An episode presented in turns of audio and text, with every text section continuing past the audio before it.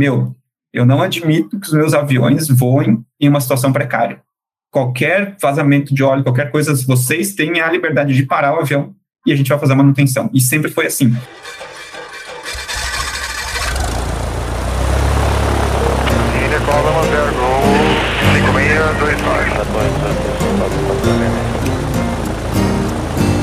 Isso mesmo, na sua segunda-feira, você já sabe, o seu podcast semanal de aviação. Tudo certo, pessoal? Aqui é o João falando diretamente de Campo Grande para um bate-papo muito especial, muito uh, importante, né? Com eles que, que apoiam a nossa causa aqui no, no Farol de Pouso. Já tivemos a conversa anteriormente com o Soriani, né? Falamos um pouquinho sobre Hangar 33 e hoje teremos a sua, a nossa, realizar Escola de Aviação Civil. E para conversar com a gente tem o Life e o Lando também, que são lá da Realizar. É isso mesmo, Félix? O que, que vamos conversar hoje? Fala, João. Fala, pessoal. Conrado também está presente. O Caio, não sei se ia aparecer, acho que ele está bem busy aí, fazendo vários shows. É um privilégio ter o Rafael e o Felipe Lando aqui com a gente. Hoje vai ser um papo de hangar e vai ser o papo do hangar da Realizar, né? A gente estava batendo um papo legal aqui no nosso briefing e com certeza você, ouvinte, vai curtir um monte essa turma aí e aproveitar o que eles têm a dizer né? Conrado, dá um salve aí, vamos bater o papo. Né? Lembrando, é claro, não podemos deixar, o, o, João falou, né? Da Hangar 33, que sempre nos apoia.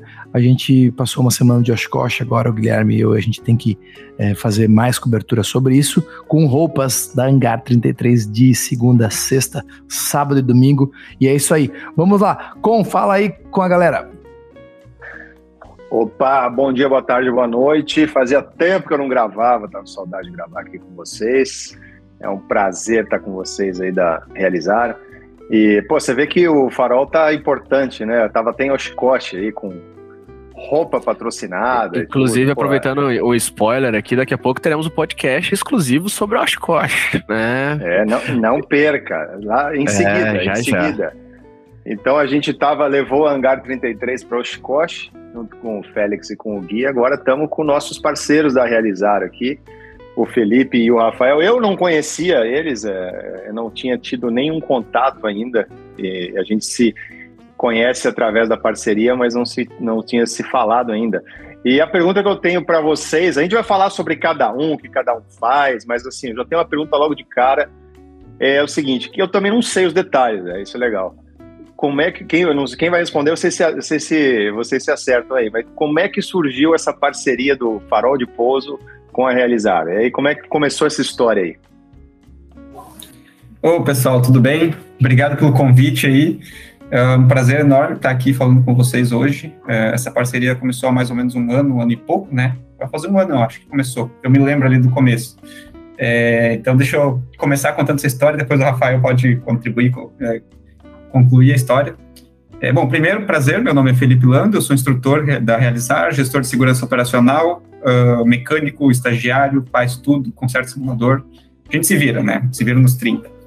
Bom, uh, eu me lembro, acho que por volta de agosto, julho, agosto do ano passado, o Félix nos mandou um e-mail se apresentando e tal, se colocando à disposição para colocar, para fazer algumas palestras. E eu lembro que eu respondi esse e-mail para o Félix, dizendo que eu repassaria o convite, a proposta dele para a direção, para a gente estudar se existiria a possibilidade é, de, de, enfim, trazer alguma palestra, alguma coisa.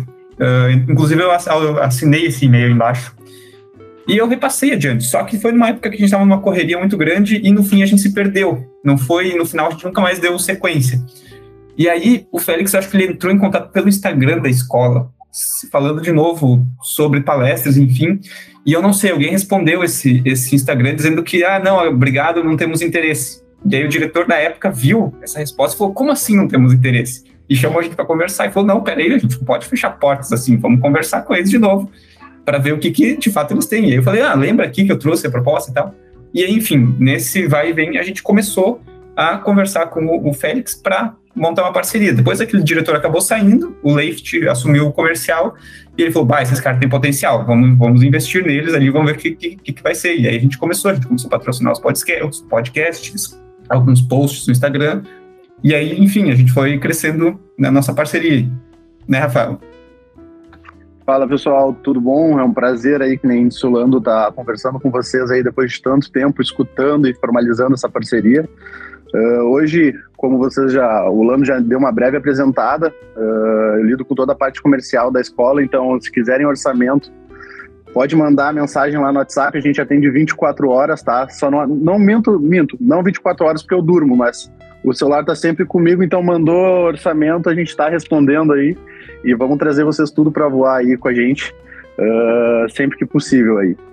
É bem isso que o Lando falou, a parceria veio de um não, mas que hoje está um sim muito grande e a gente está muito feliz aí com todos os posts, todos os uh, podcasts aí que, em que vocês fazem e a gente assina embaixo aí com toda a qualidade possível. Uh, foi bem isso aí mesmo, veio de um não, um não que nos rendeu uma, uma reunião aí para ver quem é que tinha dito não e transformamos esse não num sim, tá? Uh, foi bem legal, gosto muito do que, do que uh, o Caio apresenta, do que vocês apresentam, inclusive, Félix, uh, o Caio tem que vir voar com a gente, o PP, tá? Eu vou fazer esse adendo aí, que não vai ter nenhuma outra escola que vai levar o Caio, o Caio vai voar aqui com a gente. A gente vai dar um Olha jeito aí, aí de Caio, fazer isso acontecer. Caio, você que está ouvindo esse episódio, está a intimação. Receba. É, não tem, é. Não, tem, não tem outra escola, tá? Vai ser feito na Realizar e a gente vai dar um jeito aí de fazer isso acontecer. E, isso é muito legal ouvir, Rafael. Um adendo. Muito legal, isso é muito legal ouvir. Desculpa te interromper, cara, porque assim, ó, eu vou fazer uma, já fazer uma parte aqui é, filosófica, sentimental, já no começo do nosso podcast. É assim, é, é muito legal esse projeto que a gente gravou recentemente um podcast da gente falando sobre como surgiu a ideia do podcast, né? Com um ano a gente gravou esse episódio, contou um pouco para vocês como é que foi a história, de onde surgiu e é Cara, é, é. uma honra, assim, é, é muito legal ver que vocês, é, e, e, vendo vocês jovens aí, né, e vocês apostaram numa ideia, e a gente tem essa parceria virtual, e a gente, sem se conhecer, mas existe um alinhamento de objetivos, eu acho, né, que é de fazer um bem para a aviação, de trazer alguma coisa legal para a aviação, e saber que é realizar através das pessoas da Realizar, né, não é realizar uma entidade, é as pessoas da Realizar apoiam isso, estão com o nome junto com a gente e, e, e, fazem com que a gente possa desenvolver esse trabalho voluntário que a gente faz. É muito legal. E, e, já que você falou no Caio, um dos objetivos, a gente já falou isso lá atrás também, é a gente faz isso porque o dia que entra um dinheirinho, o pessoal que contribui alguma coisa, a gente apoia o Caio também para ele fazer as horas dele. Então, esse é um das, dos nossos objetivos aqui no podcast. E ter vocês como parceiros e ouvir isso aí, cara, pô, fecha tudo, já fechou todas agora. Valeu, o Rafael, obrigado, o Rafael obrigado. que é, é, o cara do orçamento, volta e meia, ele me pergunta, né, como é que tá a caixinha do Caio? como é que tá? Tá enchendo a gasolina, mas tá enchendo devagarinho, mas tá indo, né? Mas aí, vou falar um pouco da, da minha perspectiva, né, dessa questão da gente ter feito o primeiro contato e foi negativo, e como vocês viraram essa página, que nem é, o, o, Rafael e o Felipe é, eles contaram aqui, a gente realmente, daquilo lá, eles falaram, não, vamos fazer uma reunião. E aí foi a primeira escola que fez uma reunião com a gente. E foi uma reunião tão positiva que né, eles trouxeram a, a equipe e eu tive uma impressão muito boa. Então, assim, do que tinha sido para mim um, um impacto. Não, tudo bem, não vou dizer que foi muito negativo, porque quando você está tentando fazer parcerias, às vezes não acontece. Mas o que me surpreendeu mesmo foi aquilo que, de uma coisa né, negativa, surgiu uma, um desdobramento bem maior e hoje, né, pela realizar, apoiar o que a gente faz no, no, no Farol de Pouso, não só no podcast, mas a gente tem né, criadores de conteúdos nas cinco matérias que fazem esses posts que vocês veem aí, que, que a realizar ela, ela é, apoia para que a gente faça. Ou seja, né, eles movimentaram dentro do Farol de Pouso uma equipe que a gente tem um grupo de WhatsApp que a gente coordena, que a gente tem uma escala que é para fazer as coisas acontecerem. Então isso né, já é o começo assim para vocês terem uma ideia de como que a, a escola funciona, né? Como o Conrado falou, as pessoas que estão dentro da escola querem fazer as coisas acontecer, né? E passar as coisas por um sim, né? Mas vamos lá. Hoje, o aluno é, inicial, aliás, não posso nem dizer um aluno, um, aluno inicial, mas um, um né, uma pessoa, um jovem ou né, um garoto, uma garota que esteja com né, esse entusiasmo para se tornar piloto, como que ele deveria seguir e por que, que ele deveria escolher realizar?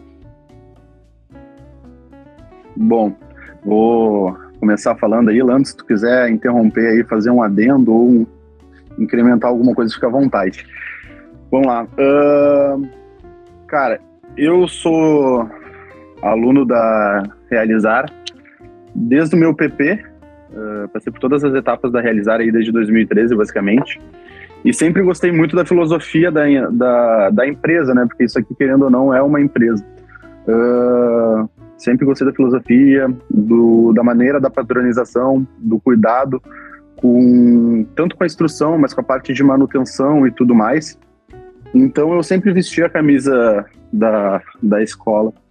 E, cara, a escola que hoje a gente tem uh, todos os instrutores formados em ciências aeronáuticas, tem uma galera aí tem pós-graduação, o Lando tem mestrado, tem pós, a gente tem o Fraga aí também com uh, pós-graduação no ITA, tem o diretor aí umas três, quatro pós, tudo voltada na área da aviação, então o pessoal se qualifica bem. Temos a parte de manutenção, uh, que a escola tem homologada, uma manutenção própria. Então a gente tem todo, tu consegue ver o mecânico fazendo a manutenção, tu sabe que aquilo ali é de altíssima qualidade e tudo é feito, tudo que tem que ser feito realmente é feito e mudado. Por isso que a nossa hora de voo acaba também não sendo uma das mais baratas uh, da região sul, porque a gente sabe que para ser feito tudo que nem tem que ser feito é demandado um custo e é um custo alto, ainda mais que tudo envolve o dólar, né? Uh, além da manutenção, a gente tem a parte de padronização, então o aluno ele é instruído uh, a um padrão de linha aérea do início lá do PP até a parte final do PC Multi-FR, ou se for vir a fazer o INVA conosco.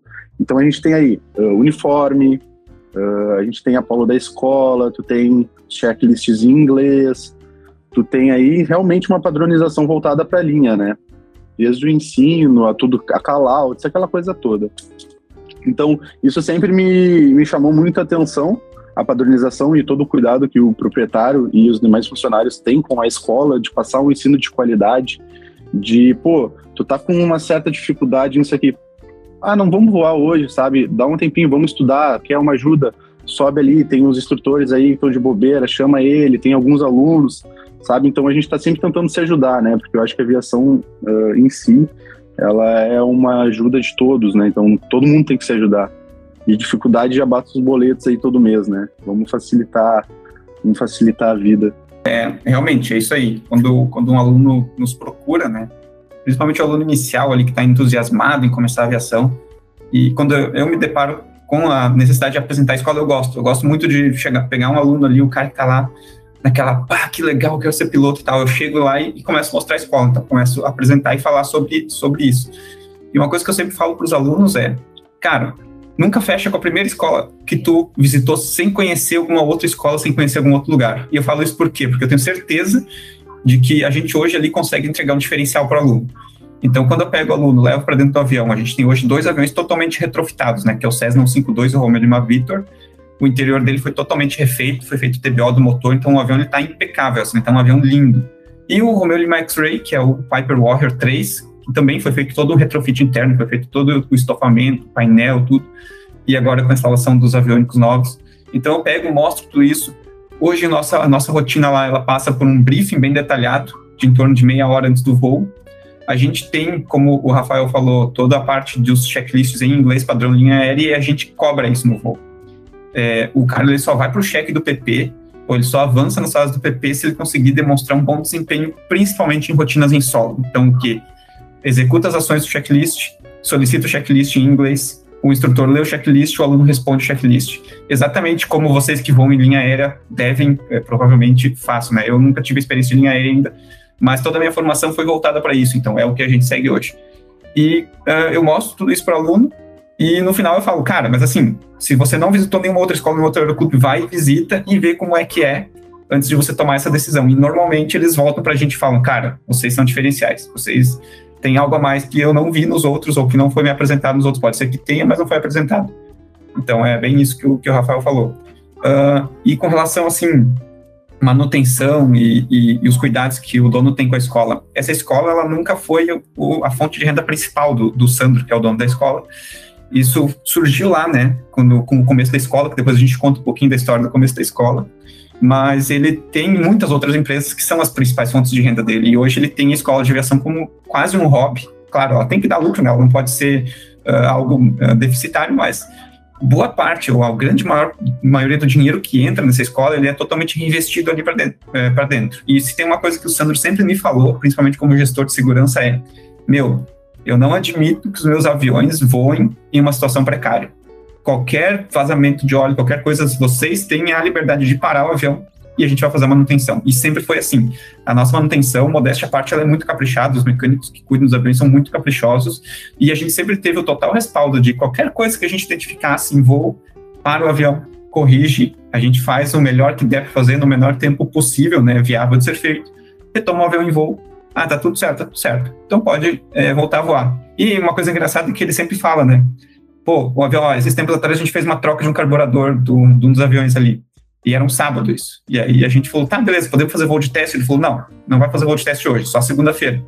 Ah, mas por que, Sandro? Por que não? Não, porque é o seguinte, esse avião está recém saindo de uma grande manutenção e a gente sabe que final de semana os serviços de busca e salvamento são críticos, são complicados. Dificilmente alguém vai atender se tiver alguma coisa. Então, vocês decolam segunda de manhã, não vai acontecer nada, mas se acontecer, vocês estão num horário que está seguro para ter uma busca e salvamento se precisar.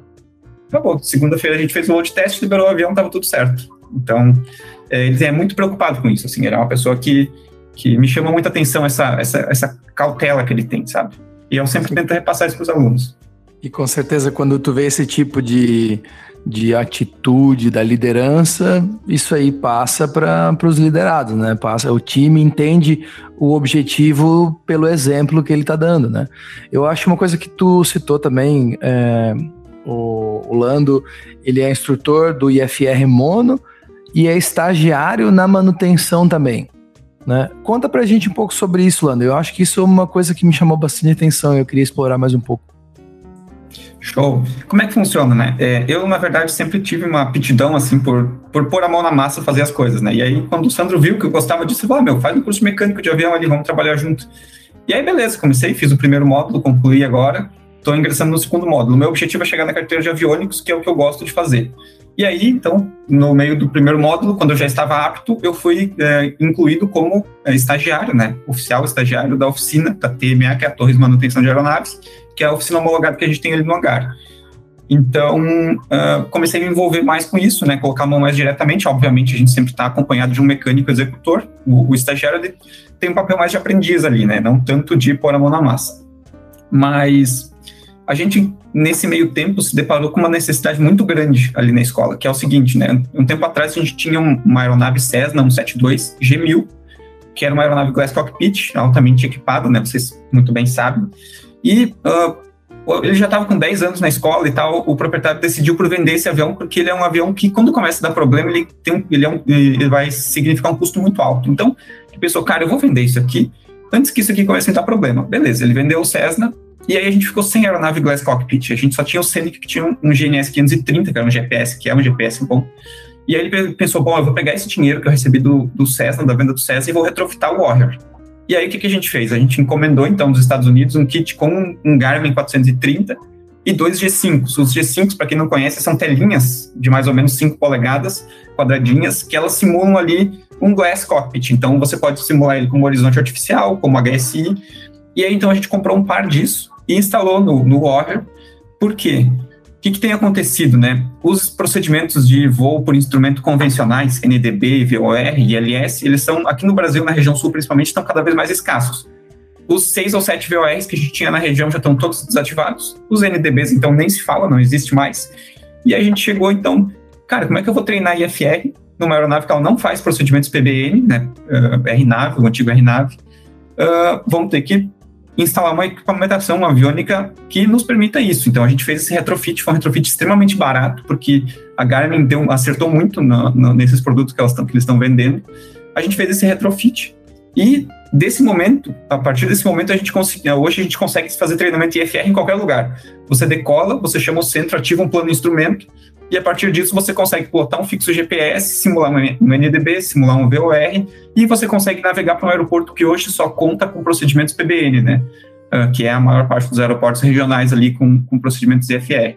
E aí a gente viu nisso uma oportunidade de negócio. A gente pensou, cara, a maior parte dos aeroclubes hoje tem uma carência de aeronaves com, com aviônica, com glass cockpit ou, ou que permite fazer procedimento RNAV.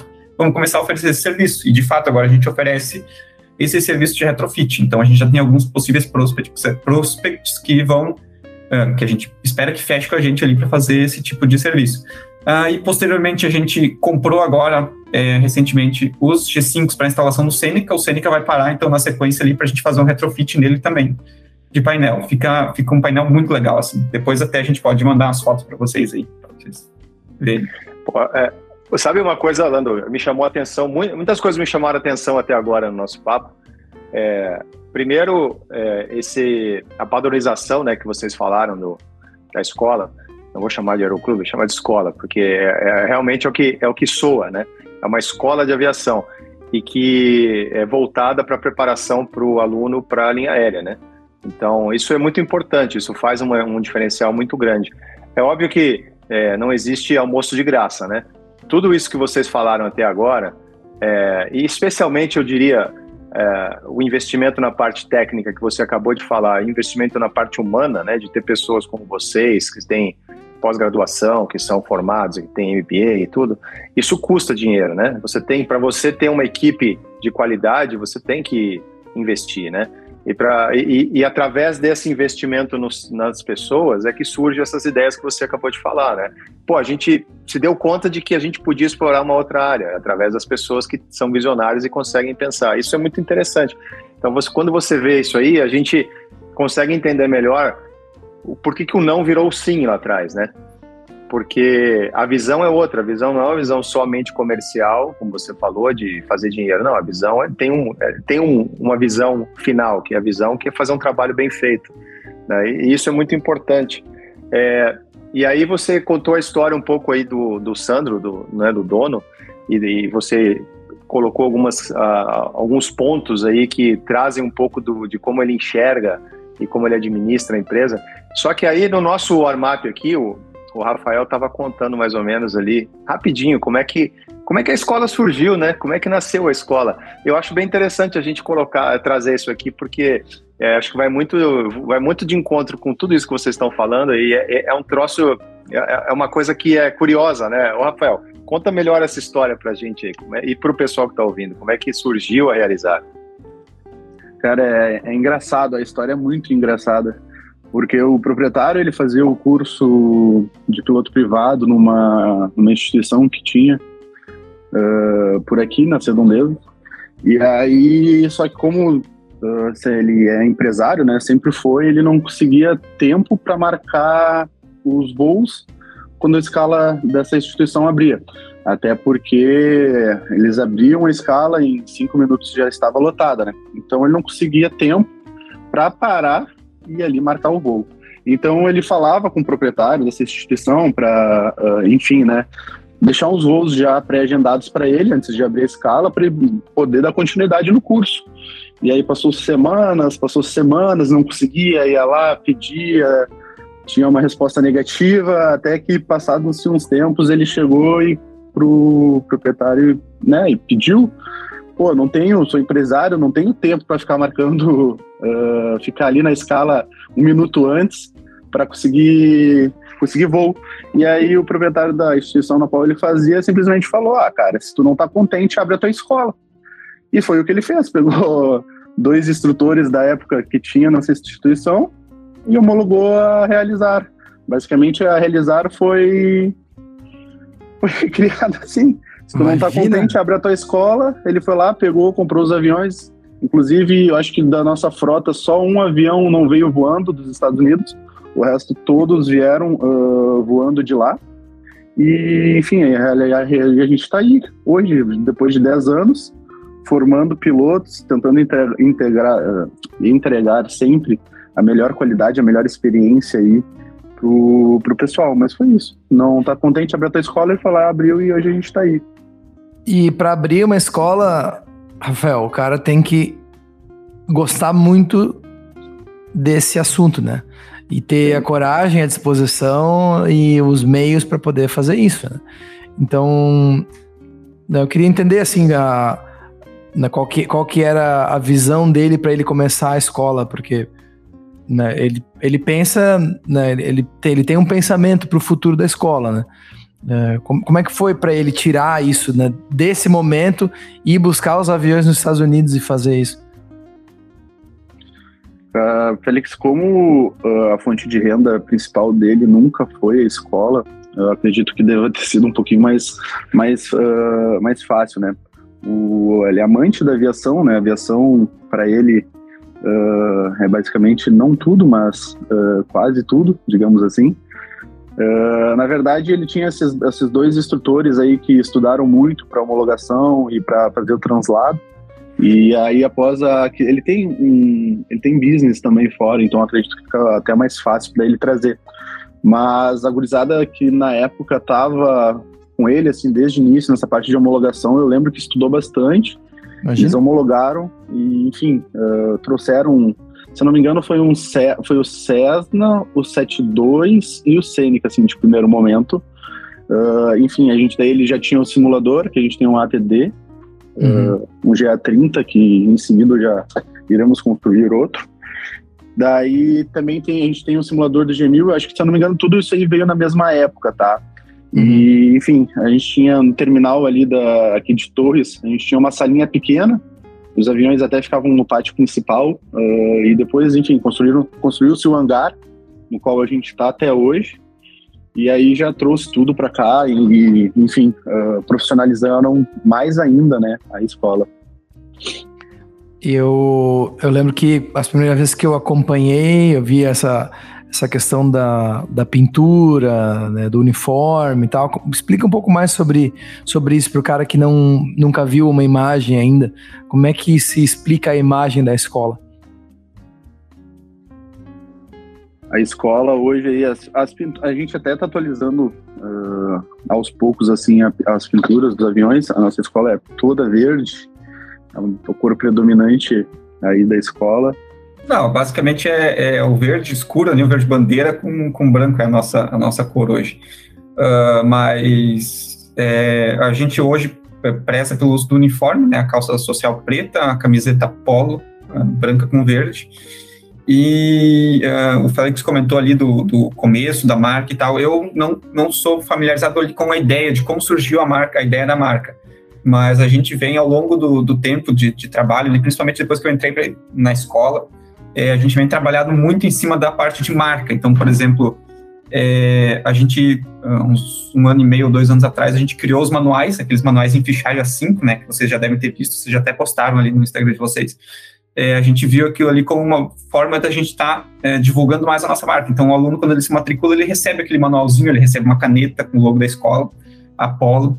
E aí, esse é o tipo de material que o aluno vai sempre levar junto. Daqui a pouco ele tira aquelas folhas e coloca outras folhas que, são, que possam ser mais úteis e tá, vão estar tá sempre ali é, carregando a nossa marca. Então, a gente tem feito um esforço de branding muito grande aqui, aqui na escola. O próprio então, patrocínio do, do, da página de vocês eu lembro que eu, quando o Pedro foi fazer o recheck dele aí, ele falou justamente sobre isso, né? Então por isso que eu fiz a pergunta, porque quando tu chega assim, tudo é, é visualmente, não lembro a palavra que ele disse, mas talvez aprazível, assim, é tudo né, é bacana, tu vê que tem muito esforço colocado. Né? O hangar de vocês é um hangar que foi construído próprio, é? E, e aí sim, você. É um hangar né, próprio. É, é um hangar próprio com, com as salas de briefing. Explica um pouco sobre a estrutura mais na, na estrutura na física de vocês aí. Certo. Então hoje ali a nossa estrutura do hangar é um hangar, é, eu não sei a metragem daquele hangar é grande, mas cabe toda a nossa frota dentro e cabe e sobra ainda um pouco de espaço.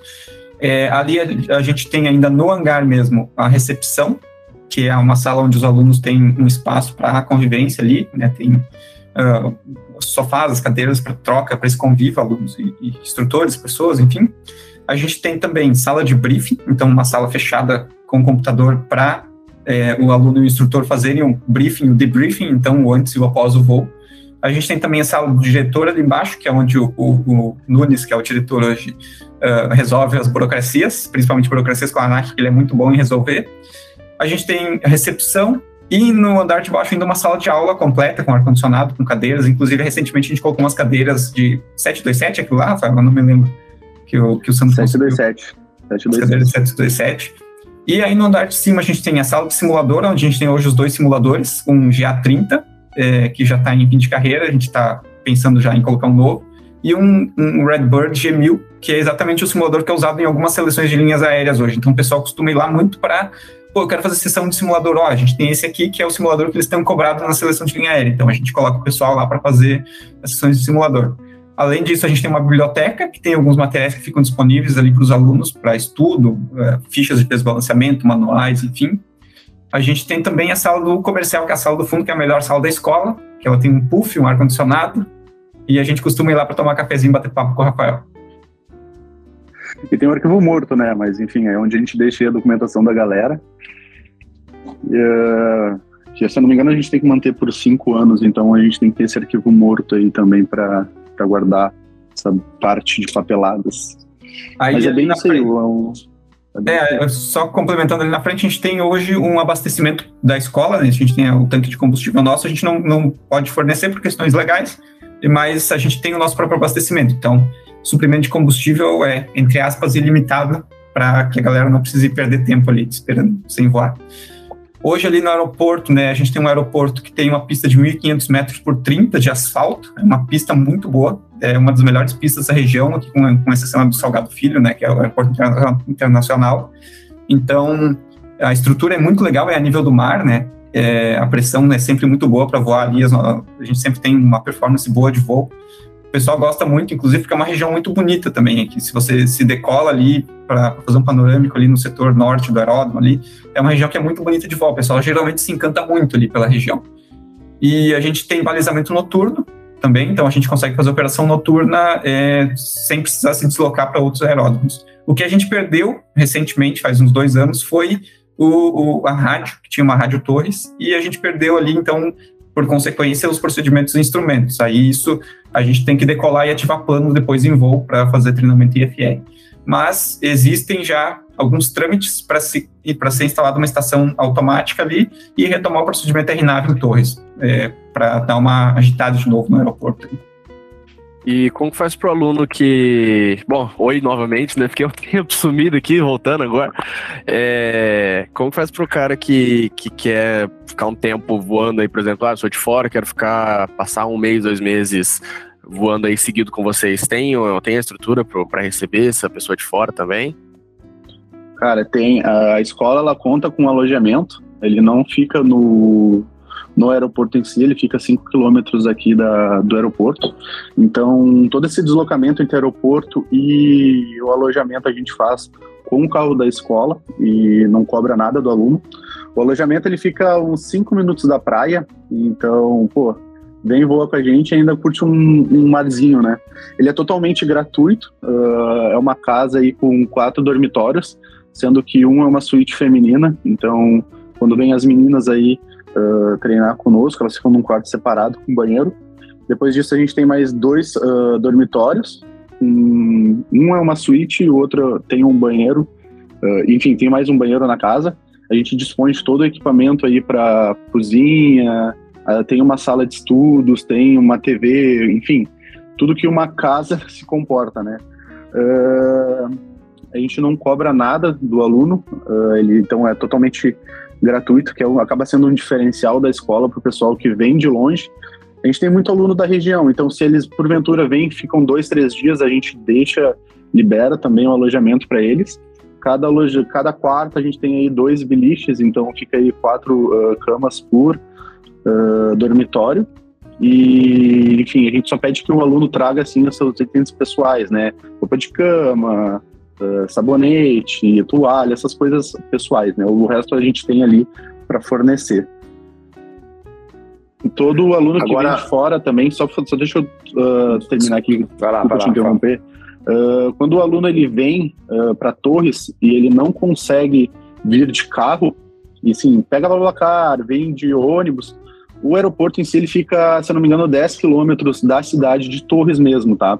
Então, se o aluno não vem de carro para vir direto a nós, e porventura parou na rodoviária de Torres, ou veio de Babacar e parou em algum lugar ali uh, entre o centro de Torres ou arredores, a gente coordena com ele previamente e a gente dispõe o seu domingos para ir buscar ele lá sem custo nenhum. Então, tu não precisa pegar um Uber lá do centro da cidade para vir para cá. A gente se, se desloca previamente, vai até lá, pega o aluno e traz. E se porventura depois, ah, quero, vai para casa passar uns dias ou terminou o curso, a gente coordena também e leva ele até lá. Então, esse deslocamento ele é todo feito pela escola de maneira gratuita, né? Para quem não tem uh, meios próprios para poder vir. Uma perguntinha, um parêntese. Ainda tem a doblozinha de vocês? não, não, não tem mais a Doblô. Aquela eu... foi embora com 400, uh, 400 mil km, cara. Rapaz, eu, eu, ia, eu, ia, falar o quanto, o quanto que, que é realizar é acolhedora uma vez que eu fui para lá fazer uma navegação do curso piloto comercial. Fui para Torres no dia do balonismo de 2017. E aí a gente foi lá, ficamos no pátio lá, encontramos um pessoal e, pô, eu não lembro quem que foi, acho que era o puta, o coordenador na época, eu acho. Não lembro o nome dele. Uh, levou a gente, foi lá pro da cidade com a gente na Doblô tal, ficamos um tempinho, depois voltamos, assim, então, pô, pessoal super, super gente recebeu a gente super bem, mesmo sendo estrangeiros no, no local ali, então essa doblozinha, doblozinha foi, foi bacana aquele dia. Mas a gente, a gente costuma receber pessoal de outros aeroclubes ali, tem, um, tem uns conhecidos nossos que eventualmente precisam fazer voo noturno. E aí, para fazer voo noturno, às vezes eles têm que decolar no aeródromo que não opera. Então eles pedem, pô, posso deixar um avião ali no pátio de vocês? Claro, com certeza. Às vezes, dependendo da situação, a gente deixa até dentro do hangar, se o cara já tem algum contrato com a gente. E a gente sempre forneceu alojamento de graça. Então, às vezes, tem o, o, o Skitini, que pode ser que esteja ouvindo o podcast ali, ele vai lá, dorme lá no alojamento, eles vão lá em três, quatro lá, dormem no alojamento, de um dia para o outro, outro dia eles decolam e vão. Então, a gente sempre, sempre tenta manter uma, uma boa hospitalidade ali com, com todo mundo, com os, os aeroclubes da região e tal. A gente não, tenta não se pôr como concorrentes, a gente tenta se pôr como aliados para a gente crescer junto, enfim. É o nosso posicionamento hoje. Ah, a gente tem que se ajudar, né, cara? Eu, eu vi esses dias um, um colega meu me perguntou, ele tá para fazer o curso de INVA, assim, ele perguntou, cara, vocês têm rixa, vocês com outros fulano lá? Eu, cara, não, velho, tipo, não, não, não tem porquê você ter uma rixa de, de aeroclube, sabe? Não é. Ninguém tá. Os instrutores em si não estão competindo um com o outro, sabe? Não tem. Claro, tá, toda escola quer ter ganhar mais dinheiro, mas assim, tem aluno para todo mundo, né, cara? Então. Não, não precisa ter essa, essa, essa compensação. Ninguém tá ali para Ninguém vai. Quem tiver mais aluno vai ganhar, né? Não tem essa, né? Então não é, tem, tem que se ajudar, né? Muito, muito bacana isso. E, bom, vocês já falaram, vocês têm a padronização de linha, né? Tem todos os cursos, IFR, Multi. Pro cara que tá pensando em ir pra linha, ele tem mais algum algum plus aí com vocês, que, que ele pode fazer tudo junto na escola? Ou daqui, daqui um tempinho ele vai conseguir fazer isso? O que, que vocês contam para nós? Cara, tem, tem sim. A gente tem, além de parcerias de preparatórios aí para linha e enfim, cursos de inglês aplicado à aviação, além desses parceiros que estão com a gente. Uh, a gente tem aí o Jet Training, que acabou sendo um sonho aí do proprietário de uma longa data e que, por fim, uh, tá para se concretizar. O Lando deu uma ajudada e botou para o simulador para operar, fez, fez ele OPC, operável, né, na verdade. E a gente está construindo a sala. Provavelmente ele vai ficar lá em Porto Alegre por questões de maresia do litoral. E, enfim, a gente vai dar esse preparatório do, jet, do curso de Jet Training num simulador de Boeing 737 e ele, enfim, vai ter uma base motion. Então ele vai estar tá, uh, totalmente, não full motion, né, Lando? Me corrija aí se eu estiver errado, mas ele vai ter uma base motion e a gente vai ministrar assim cursos de jet training para o cara realmente sair do PP para a linha tudo uh, tudo feito com a gente, né? Isso, é. O, o proprietário sempre quis ter um simulador de, de, jato, e aí a gente. Ele começou há muito tempo já esse simulador. E aí, agora, no último ano que ele resolveu dar um gás, eu peguei junto ali com ele para fazer. O simulador está basicamente 95% pronto. A parte do motion ainda não foi é, ligada, porque a gente precisa colocar ele na sala dele ainda, né? Isso aí, um simulador daquele tamanho, ele precisa ser colocado numa sala para depois serem feitas as paredes da sala ao redor do simulador, né? Uma logística bem complicada. Então a gente está agora nessa, nessa, parte, nessa tramitação ali de construção da sala, do espaço dele. E, e assim que ele tiver, então a gente está contando que agora até o final desse ano a gente vai estar com esse simulador totalmente operacional em treinamento já. É um 737-800, uh, ele é todo funcional ali, todo overhead, todos os, os comandos dele são funcionais. Uh, obviamente algumas coisas a gente não deixa habilitada porque não fazem propósito de simulação, mas enfim, tudo é disponível. Então a gente quer colocar ele com. A gente vai ter 180 graus de visão, né? Uma tela curva de 180 graus. E sim, é uma plataforma motion, não é o full motion, aqueles classe delta, mas ele é um, um simulador com motion que vai simular, uh, em parte, ali as forças uh, atuantes no voo. Então, vai ser mais esse diferencial para treinamento ali para quem está pretendendo uma linha aérea ou, ou, uma aviação de maior porte. Assim. E com itens originais, né? Teremos itens ah, originais. Originais isso é muito no, importante. no simulador. Isso é muito importante. Eu já estou com vontade de ir lá dar uma voadinha nele. é, eu, ouvindo assim essa, vocês falarem é, essa pergunta do, do, JV aí sobre a questão da linha aérea, a preparação da linha aérea, né? É, a gente não está aqui fazendo propaganda, né? Eu, tô, eu mesmo estou descobrindo assim muita coisa da escola através dessa nosso papo aqui e vendo, dando é, é um, sobre a perspectiva da linha aérea, né? De quem é, faz parte do treinamento de uma linha aérea. E para quem está ouvindo e quem é, quer linha aérea, pensa em linha aérea, eu diria que é, isso é um investimento que não tem preço. Né?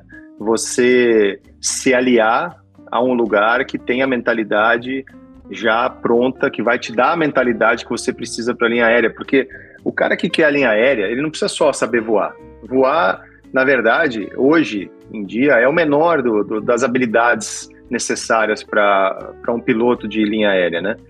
Obviamente que para você fazer aviação geral, é, é, é, aviação pequena, obviamente que a pilotagem em si, voar, é realmente é importante, mas a linha aérea, ainda mais o cara que vai voar um Airbus, por exemplo, que é um avião que não demanda muito da habilidade técnica, mas é, demanda muito, o Félix está rindo, mas eu não estou falando mal não, ele demanda muito da tua, da capacidade gerencial, e essa capacidade gerencial e esses, uh, esses elementos né, de comportamento que são os, os, hoje em dia se fala em, em, em behaviors, né, que é o comportamento que são os essenciais para você desenvolver um papel dentro de uma cabine de comando é, de uma aeronave de alta performance, de é, é, multi-crew, né, que é mais que um piloto, e é, e é a base do CRM, é a base do teu, da tua gestão dentro da cabine, você é muito mais um gestor do que um piloto, isso nasce aí.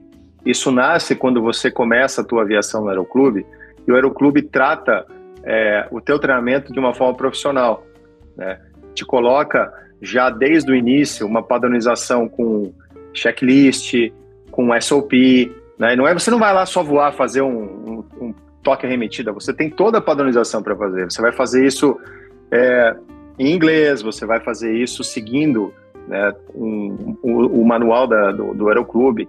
E isso é muito importante para quem quer a linha aérea, isso te prepara muito, não só para a linha aérea, mas eu digo até antes, para você fazer um processo seletivo e você ter maturidade para chegar numa linha aérea e conseguir fazer uma entrevista e ter essa capacidade de mostrar que você já tem incorporado dentro de você esses elementos que é, é essencial para a linha aérea. E o cara que está fazendo a tua entrevista na linha aérea, ele não está querendo saber se você sabe é, voar avião no dorso, entendeu? Ele quer saber se você tem capacidade de desempenhar aquela função específica para voar um avião de alta performance dentro de uma linha aérea, que na verdade são comportamentos é, atitudinais, são é, o, o, como você vai se comportar dentro da cabine, é muito mais importante como voar. Isso nasce aí, nessa, nessa fase inicial de aeroclube. Eu estou muito surpreso de ouvir mais detalhes.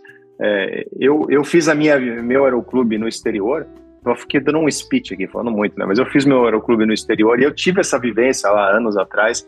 a gente sabe que várias escolas é, nos Estados Unidos, obviamente, eles têm essa estrutura e, e, dão toda essa capacidade, mas saber que no Brasil existe um approach desse e que o objetivo é, tem um valor maior, que é você, como o JV estava comentando, né, acolher os outros instrutores de outros aeroclubes é muito maior do que você é, querer o aluno para você, né? Porque você tem uma visão de longo, longo prazo, que é fazer um trabalho de qualidade, né?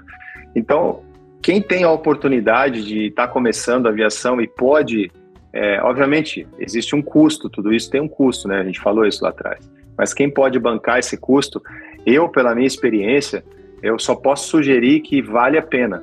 Eu não estou dizendo vá para realizar, não é isso que eu estou querendo vender é, a vaga a realizar, não. Eu estou falando assim, vale a pena investir em algo desse nível, em alguma coisa que é um diferencial, seja a realizar, seja uma outra escola, mas é, isso tem um preço que lá na frente, você que está começando aí, se você pode bancar isso, né?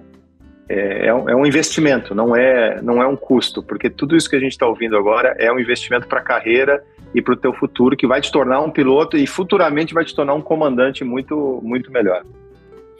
É, exatamente. É, eu fiz mestrado em, em, Basicamente, o meu trabalho foi muito em fatores humanos, né? E eu trabalhei muito com aviação, não só com aviação, com hospitais, com plataformas de petróleo. Mas tem um conceito que a gente trabalha muito em fatores humanos, que é o de non-technical skills, ou seja, as habilidades que não são técnicas, que foi bem isso, em resumo, o que você estava comentando ali, Conrado. E é uma coisa que a gente tem por padrão ali na escola, que, que sempre foi muito frisado, assim, eu, eu sempre peço até para os instrutores que a gente trabalhe, trabalhe muito isso. Então, por exemplo, é, eu hoje tenho ali aproximadamente minhas 600 horas de voo, e se eu for decolar meu avião para fazer um voo de teste, eu tiver solo dentro do avião, eu puxo o checklist, eu leio o checklist. Eu não faço nada de cabeça. Eu faço os itens de cabeça e leio o checklist para conferir.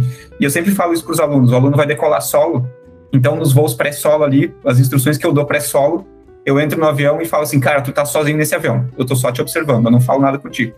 Aí eles me perguntam, tá, é para eu ler o checklist? Eu, eu sempre respondo, cara, se você estiver sozinho, você tá confiante de que você vai lembrar tudo de cabeça e não vai precisar de um checklist? É, pois é, não. Então tu pega o checklist, depois que você executou as ações, as ações, tá num tempo relativamente mais tranquilo, lê e confere no checklist. Porque eventualmente a pessoa esquece alguma coisa. Pô, esqueci de desligar uma landing light, tem problema? Não, não tem problema mas tu esqueceu um item, daqui a pouco não vai ser uma landing light, pode ser um trem de pouso. Então, é, eu sempre friso muito isso com os alunos. Pô, o aluno tá pré-solo, cara, ó, tá aqui o checklist, vai decolar, faz tudo e confere. Então, esse tipo de treinamento, de, de padronização, a gente acaba exigindo muito ali. Então, é, a gente cobra bastante. Às vezes, o aluno, o aluno tá, acha até chato. Pô, mas eu só, só quero fazer o PP, eu só quero ter meu próprio avião. Cara, treina, desenvolve essa capacidade, porque isso depois vai fazer muita diferença se for fazer um PC, se for fazer uma seleção de linha aérea. E, no entanto, que a gente tem sempre bons feedbacks do pessoal que vai fazer seleção é, na, nas empresas aéreas aqui no Brasil, que, que é, o cara chega lá no simulador, ele pode até não ir muito bem, na, talvez na entrevista, talvez ali no FR ele errou alguma coisa ou outra, mas os briefings ele faz direito, o uso de checklist ele faz direito, as rotinas de padronização, as rotinas operacionais, os callouts ele costuma fazer sempre se sair muito bem. E, tipo, isso já é um, um diferencial muito grande ali. Para vocês que vão em linha aérea, vocês que vão em linha aérea, vocês já devem ter notado essa diferença. Um cara que chega ali para voar com vocês, talvez numa instrução, e o cara ele tem uma, uma, uma rotina de padronização, e ou o cara que talvez ele não tenha tanto. O cara ele voa muito bem, ele domina a máquina, ele voa no dorso se ele quiser. Mas na hora de pedir o checklist, ele não pede, ou ele esquece, ou ele não responde um item, ou ele esquece um item. Então, isso é uma coisa que a gente Mas, briga muito. É, é, e, Orlando, isso que. Isso, e, e, ó, só complementando o que você está falando. É, exatamente, a gente está falando sobre fatores humanos, né? Na verdade, a aviação, hoje em dia, a confiabilidade da aviação é tão grande que tudo que a gente fala hoje é sobre fatores humanos. Né? E, e eu, eu não sou muito é, é, defensor dessa é, sentença aí, é, as habilidades não técnicas, porque eu acho que, na verdade, é, é um conjunto todo, sabe? É, eu sei que é categorizado como habilidades não técnicas, mas na verdade é a tua habilidade como humano, como pessoa, sabe? O que não é técnico como voar é o teu comportamento, é o teu comportamento no dia a dia, é o teu comportamento com tudo. Então, quando você fala sobre checklist, é, é a gente fala sobre o erro, né? É, nós vamos errar, né? Os procedimentos são as barreiras, né? são aquelas pecinhas que vão fechando os buracos do queijo que podem evitar que a gente cometa mais erros. Os procedimentos eles foram criados para a gente não cometer erros ou para as coisas serem feitas da maneira é, correta. Só que a última barreira que tem é o checklist, né? Então, a gente não é, ninguém é inviolável, ninguém é infalível. Então, por mais que você seja um expert, você vai cometer um erro. E aquele momento do checklist é o momento de você conferir se você realmente fez tudo, se você cometeu é, é, algum lapso de memória, de esquecer alguma coisa. Quantos acidentes a gente não vê, especialmente na aviação geral aí, de acontecer, né, de decolar é, com um tanque com é, tanque cruzado e não, combustível de um lado para o outro e tal. A gente vê isso é, várias vezes e isso é óbvio, é muito claro que é o não cumprimento de um checklist. Não é o procedimento em si, né? Porque às vezes você está na correria ali, você passou batido por algum motivo, você foi distraído. Mas o checklist é a última barreira. E você ter incorporado essa mentalidade, não é o fato de você estar tá dentro de um avião pequenininho, de um Cessninha, e ler um checklist não é isso. É se você entender e ver na tua pele que se você não lê o checklist, você pode comprometer a segurança da tua operação. É, é disso que a gente está falando, as habilidades humanas. É, é você ter essa consciência de que essa rotina e essa compreensão do que faz você fazer um voo seguro ou inseguro que vai ser incorporado dali para frente. Não importa se você vai voar um 777 ou se você vai voar o seu próprio avião, porque quando você vai voar o seu próprio avião, na verdade, você está muito mais exposto a riscos, né?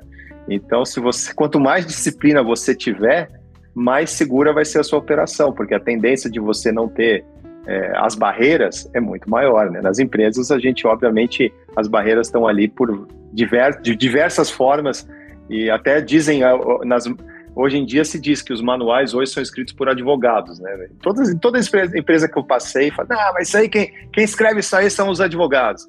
É, mas é verdade.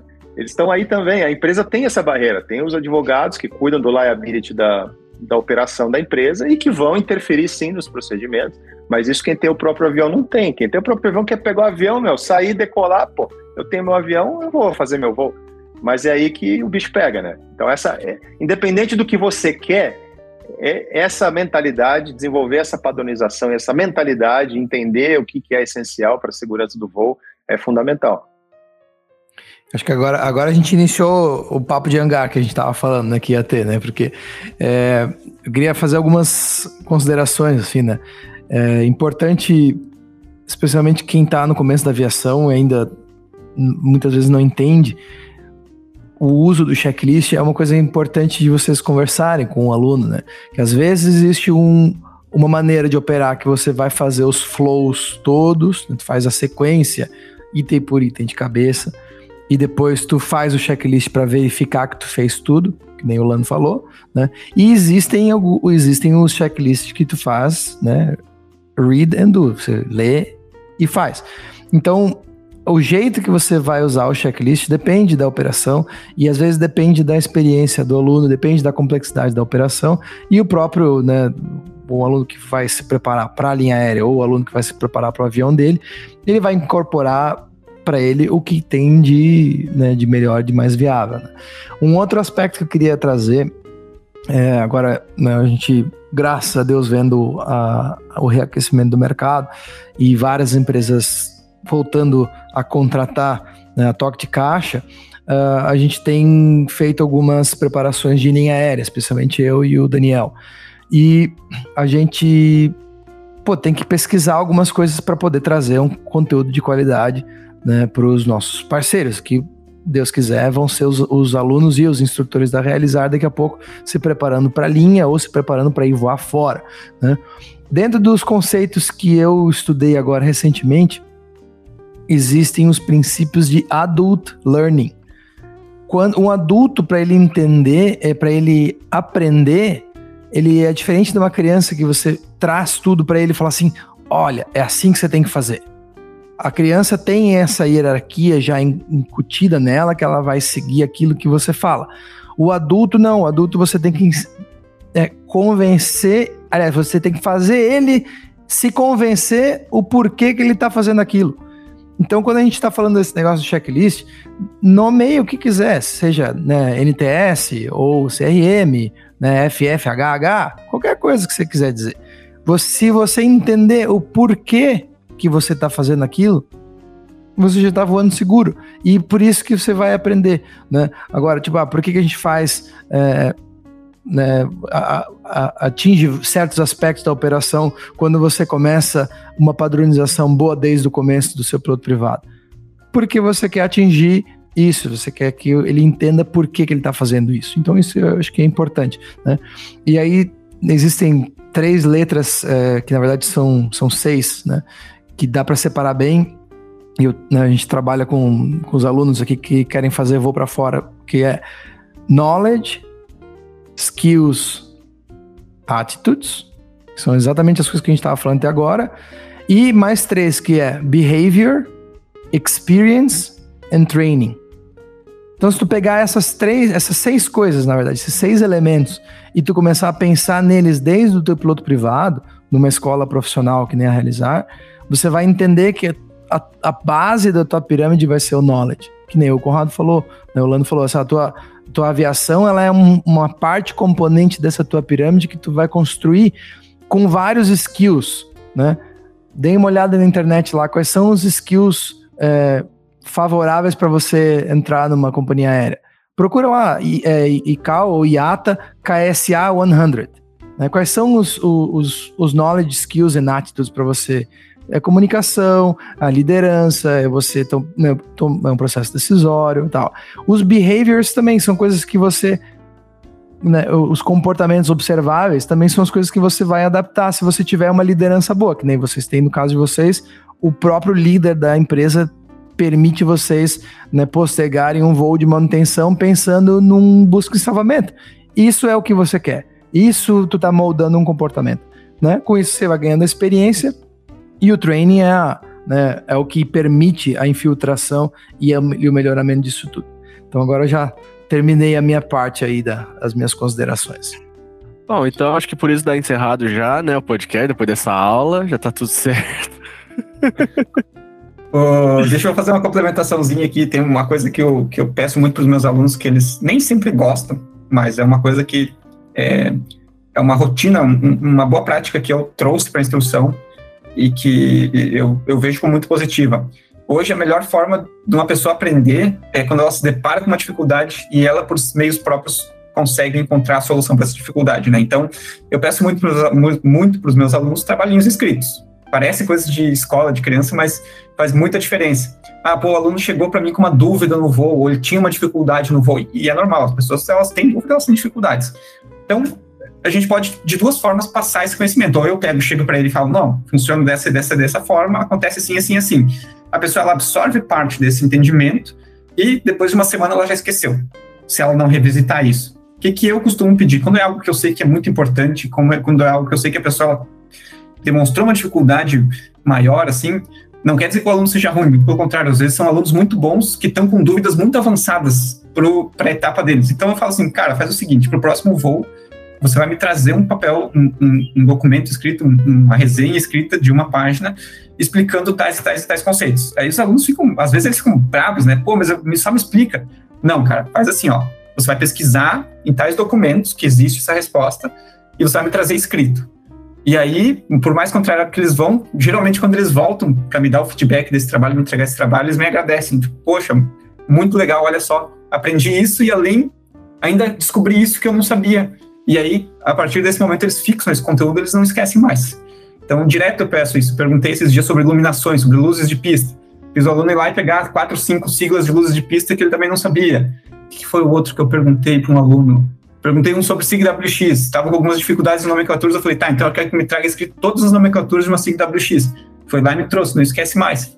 Então, é, é uma, uma didática que eu, que eu adotei e que eu percebo ser muito positiva, assim, apesar das vezes os alunos não gostarem. E, e Mas também isso... é, do, é do adult learning isso aí, cara, porque, por exemplo, no, é, o, a criança, tu pega aquele conteúdo e passa o conteúdo todo para ela. Né? Para um adulto, porque quando o cara chega no, no, num curso de piloto, ele vai solar, vai voar, ele tem um. Né? Ele, ele tem que ter uma maturidade de adulto já. E ele vai trazer para cada fase de voo vários conhecimentos. Então ele já tem vários pilares. E tu, como instrutor, tu tem que descobrir quais são os pilares que ele tem que. que tu pode trabalhar mais e fazer ele montar o Lego em cima daqueles pilares. Né? O, o Conrado é um instrutor de 737, ele sabe isso melhor do que ninguém. Então, assim, tu não vai pegar o cara e ensinar ele a voar um Boeing.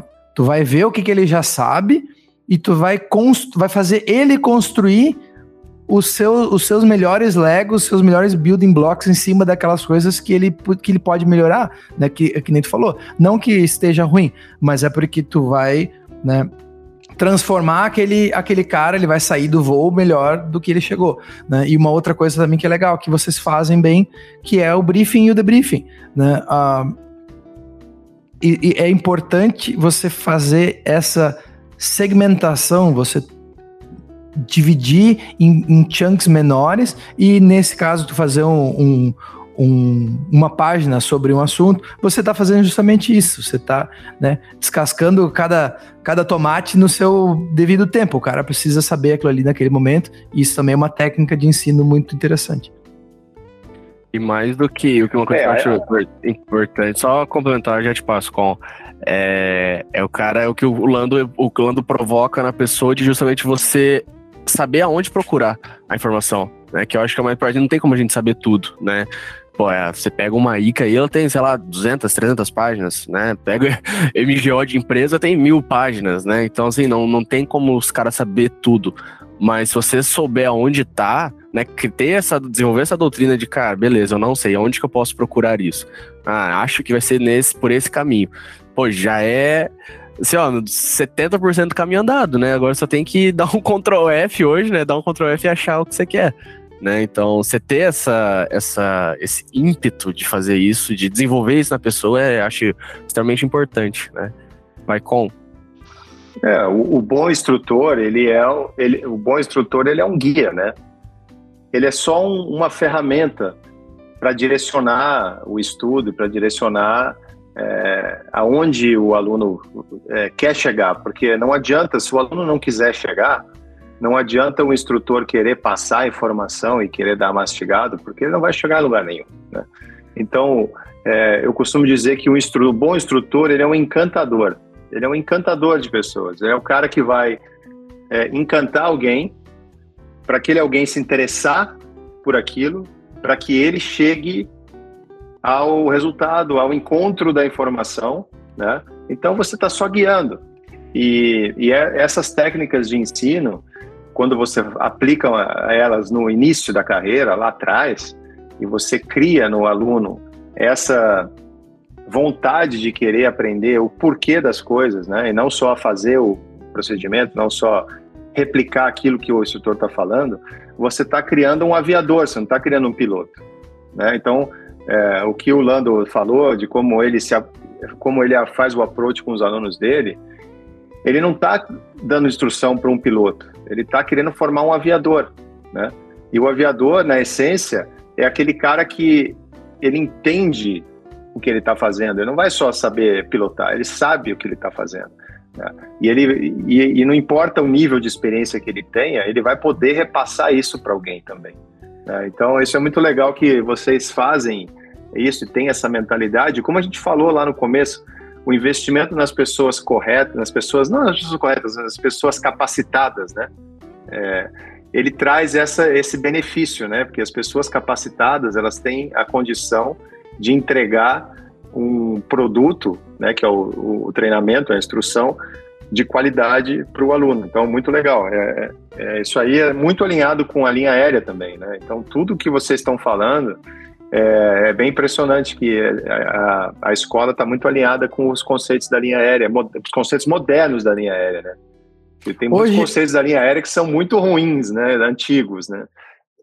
É, mas tá, tá, tudo evoluindo. Né? Hoje vamos lá, vamos voltar para só para uma visão geral do aluno que entrar na, na escola hoje. Quais são os cursos que ele pode fazer, então?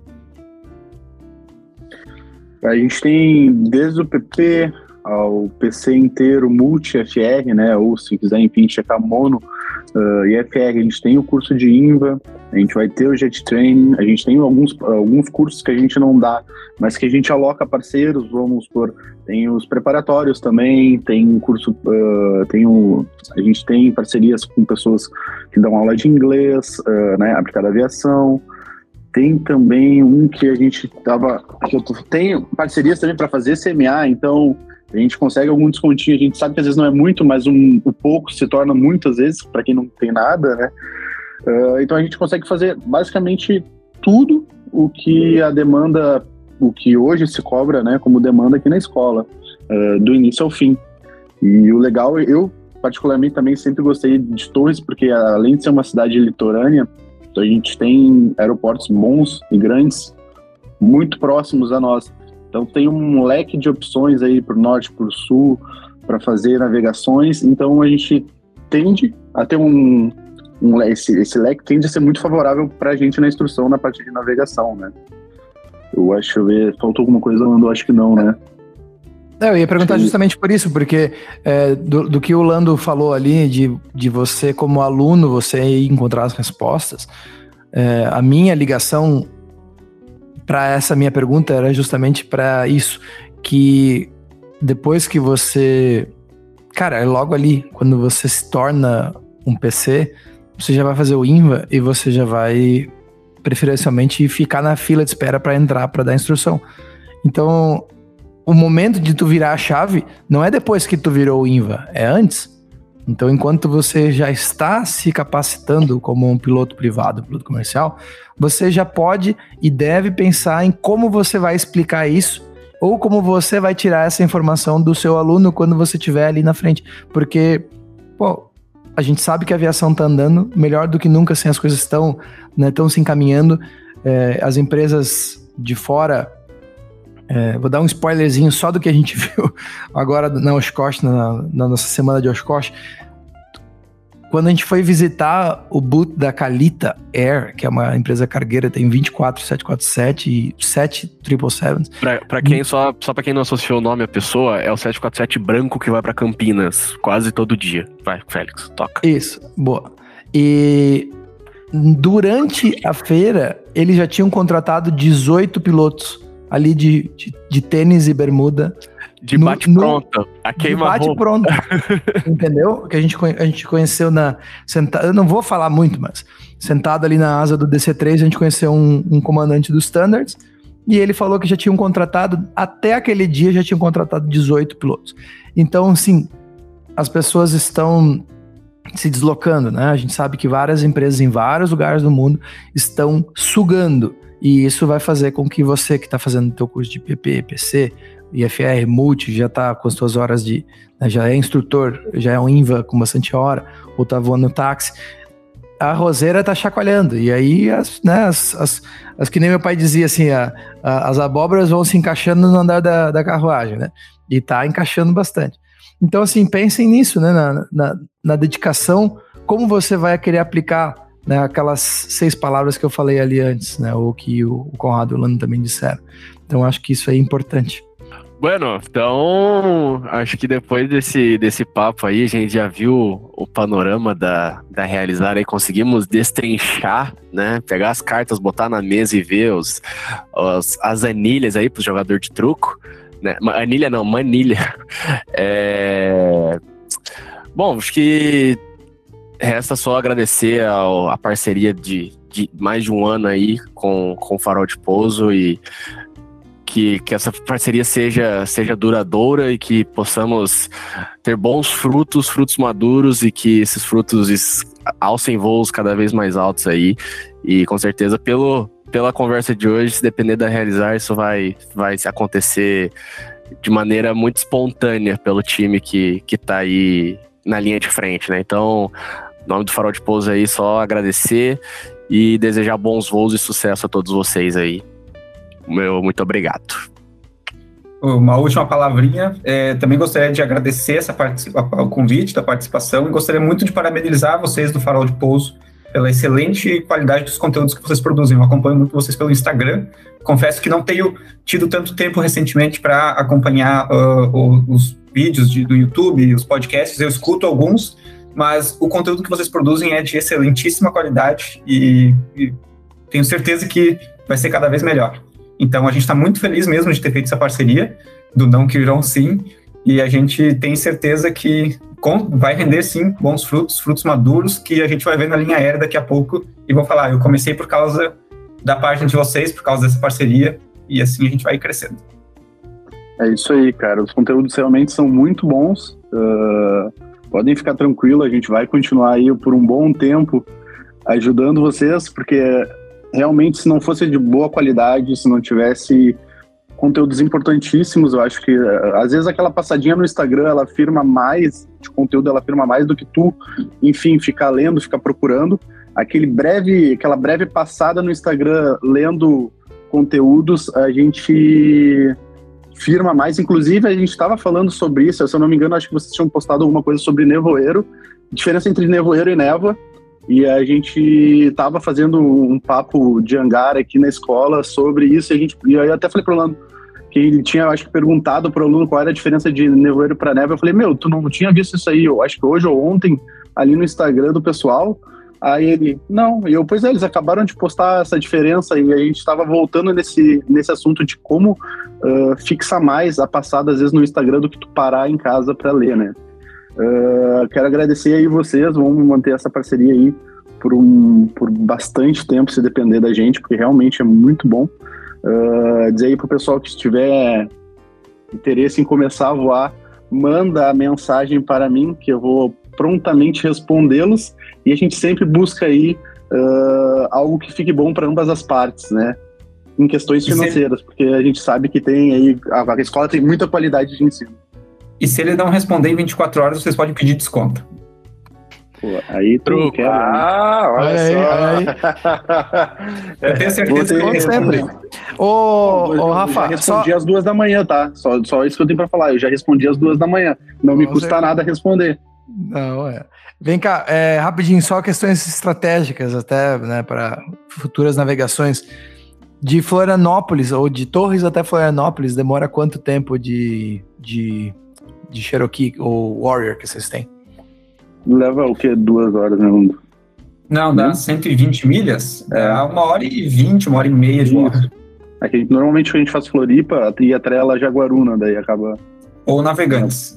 Ou navegantes. Aí dá três horas de volta. Instrumento, dá pra fazer uns três procedimentos bem tranquilo. Ah, é? Mas assim, de Floripa até ali dá uma hora e vinte, assim, se for fazer uma perna, uma hora e meia no máximo, sim? É, uma hora e meia, considerando o tempo de saída e, e acionamento, entre acionamento, cumprir perfil de saída e tudo, é uma hora e meia. Sim. Se for visual, é mais rápido ainda. Depende, porque daí pega ré e aí é. o controle costuma dar uma segurada ali para não interferir ah, nos outros é, Tem ré hoje em dia, né? Posição papagaio. Famosa. é isso aí. Pessoal, então, né, em nome do Farol de Pouso, a gente tem só agradecer vocês pela, né, pela movimentação. Uh, um salve, então, para todos os é, formadores e criadores de conteúdo aqui do Farol de Pouso, porque não não somos nós apenas, a gente tem um time, né, que é muito legal e que ele só esse time só existe por causa de vocês. Então, assim, se você está se perguntando quem que faz, ah, quem que faz os conteúdos, quem que faz, né? É o Ariel Murilhas, é o o Marcos Petreschi, é o Pedro Sander que faz essa, essas maravilhas de meteorologia, né? o Cabrini e o João Vitor, que vocês já conhecem. Então, assim, é um time, cada, cada professor é um professor que escolheu aquela matéria porque gosta. Então, quando vocês veem esses posts, vocês sabem que vem deles, né? E é isso aí. Mais uma vez, ó, muitíssimo obrigado. É, foi muito legal estar aqui com vocês né, conhecer virtualmente, né, através do podcast um pouco mais da escola e poder imaginar uh, a infraestrutura e as pessoas que trabalham foi muito legal. Né? Deem uma olhada no site voirealizar.com.br tem fotos lindas, o Instagram também tá, sempre tem um monte de foto bacana, um monte de é, conteúdo de qualidade, é muito legal. E é lógico, não podemos deixar de mencionar a nossa queridíssima Hangar 33 que já nos lançou né, vários recebidos, né, João? o João que é mais blogueiro aí, que sabe falar os recebidos da semana. Recebidos do dia, é. né? Um abraço pro e... povo lá, pro, pro Cauã, né? É, então, agora a gente, a gente postou aquele videozinho do DC3, o Cauã falou que vai até dar uma compartilhada lá na, no, nas mídias da Hangar 33 também. Então, salve para todos da Hangar 33. Você sabe, o nosso cupom de desconto é Born to Fly para suas compras no e-commerce. Fiquem de olho na nova coleção. É isso aí. Senhores, só isso? Conrado, quer dar mais um abraço aí? Senão já estamos. Não, pô, achei, ah, só eu achei, que, eu achei uma... que ia fechar e eu não ia falar. Eu contava com a cara não, de, de criança querendo doce. Não, eu tava, eu tava aqui, eu, eu, na verdade, hoje foi um dia de ouvir bastante e ficar muito feliz com o que eu ouvi, parceria legal. E saber que tem pessoas incríveis aí cuidando da, da juventude da aviação, que daqui a pouco vai estar tá voando com os veinhos aqui. Então, é, a, a Realizar presta um serviço para a aviação brasileira é, e qualquer outra escola de formação que tenha a mesma mentalidade não está só formando piloto, está prestando um serviço para a aviação, para o futuro da aviação do Brasil. Isso é muito legal de saber, estando longe, estando fora. É, pô, isso é fundamental, é aumentar a qualidade da formação dos pilotos. E eu espero que vocês tenham muito sucesso, continuem crescendo e com a mesma mentalidade sempre. Parabéns ao dono da, da Realizar. Eu acho que a liderança ela é inspiradora né? A gente, quando chega nessa posição de liderança, inspirar os outros é o que faz a roda girar, né? Você inspira o Lando, o Rafael, e eles conseguem desenvolver o melhor deles para trazer o melhor do outro, que é o produto final né, da, da escola. Então, parabéns a todos vocês envolvidos e, e espero um dia é, encontrar com um de vocês aqui no exterior, voando com a gente, é, voando, dando risada na cabine de um 737 aí. Prazerzaço conhecer vocês. Parabéns. Só, faz, só fazendo um adendo, uh, aí tu estava dizendo que é legal ter uma liderança muito boa. Eu sou prova viva de que se o proprietário não tivesse me ajudado em todas as etapas do curso, eu não, eu realmente não estaria aqui. Eu quando fiz o meu PP teve problemas financeiros logo que eu entrei e enfim ele me ajudou. Naquela época eu paguei só o combustível para fazer o PP. Depois saí, trabalhei, juntei dinheiro, sempre me ajudando. Então eu sempre sou grato a ele algumas pessoas aí que sempre me ajudaram. Quero deixar aqui registrado isso, sempre falo quando posso. E se não fosse por ele, por algumas outras pessoas, eu realmente não estaria no mundo da aviação. E eu sei que todo mundo sabe que dinheiro é o que mais complica o sonho de ser aviador. Porém, através dele e de outras pessoas que, conjunto a ele, me ajudaram em todas as etapas, pessoas diferentes, fica aí meu agradecimento, meu muito obrigado. E por isso que Vou realizar, né, gurizada? Por gentileza. Ó, eu quero aproveitar essa, essa fala do Rafael para deixar um último, um último recado filosófico aqui. Fazia tempo que eu não falava filosofia aqui. Um recado do Victor Frankl que eu achei aqui, lá de um podcast que a gente gravou lá atrás. Com. Filosofia. Encontrei o significado da minha vida ajudando os outros a encontrarem o sentido das suas vidas. Isso que o Rafael falou, é isso aí né? É alguém ajudando a outra pessoa a achar o sentido da própria vida. E tá aí, Rafael feliz, fazendo o que gosta, e é isso que faz a roda, é de novo, é isso que faz a roda girar, o universo das pessoas é, poderem progredir, evoluir, e o fruto é isso aí, o fruto, o resultado é isso aí que vocês estão tendo, o sucesso da escola e o sucesso das pessoas que estão aí. Esse foi mais um podcast, mais um farol de pouso, o seu podcast semanal de aviação. Muito obrigado, senhores. Então, todos os apoiadores já foram lembrados, exaltados, ressaltados. E é isso aí, tamo junto, até a próxima. Tchau!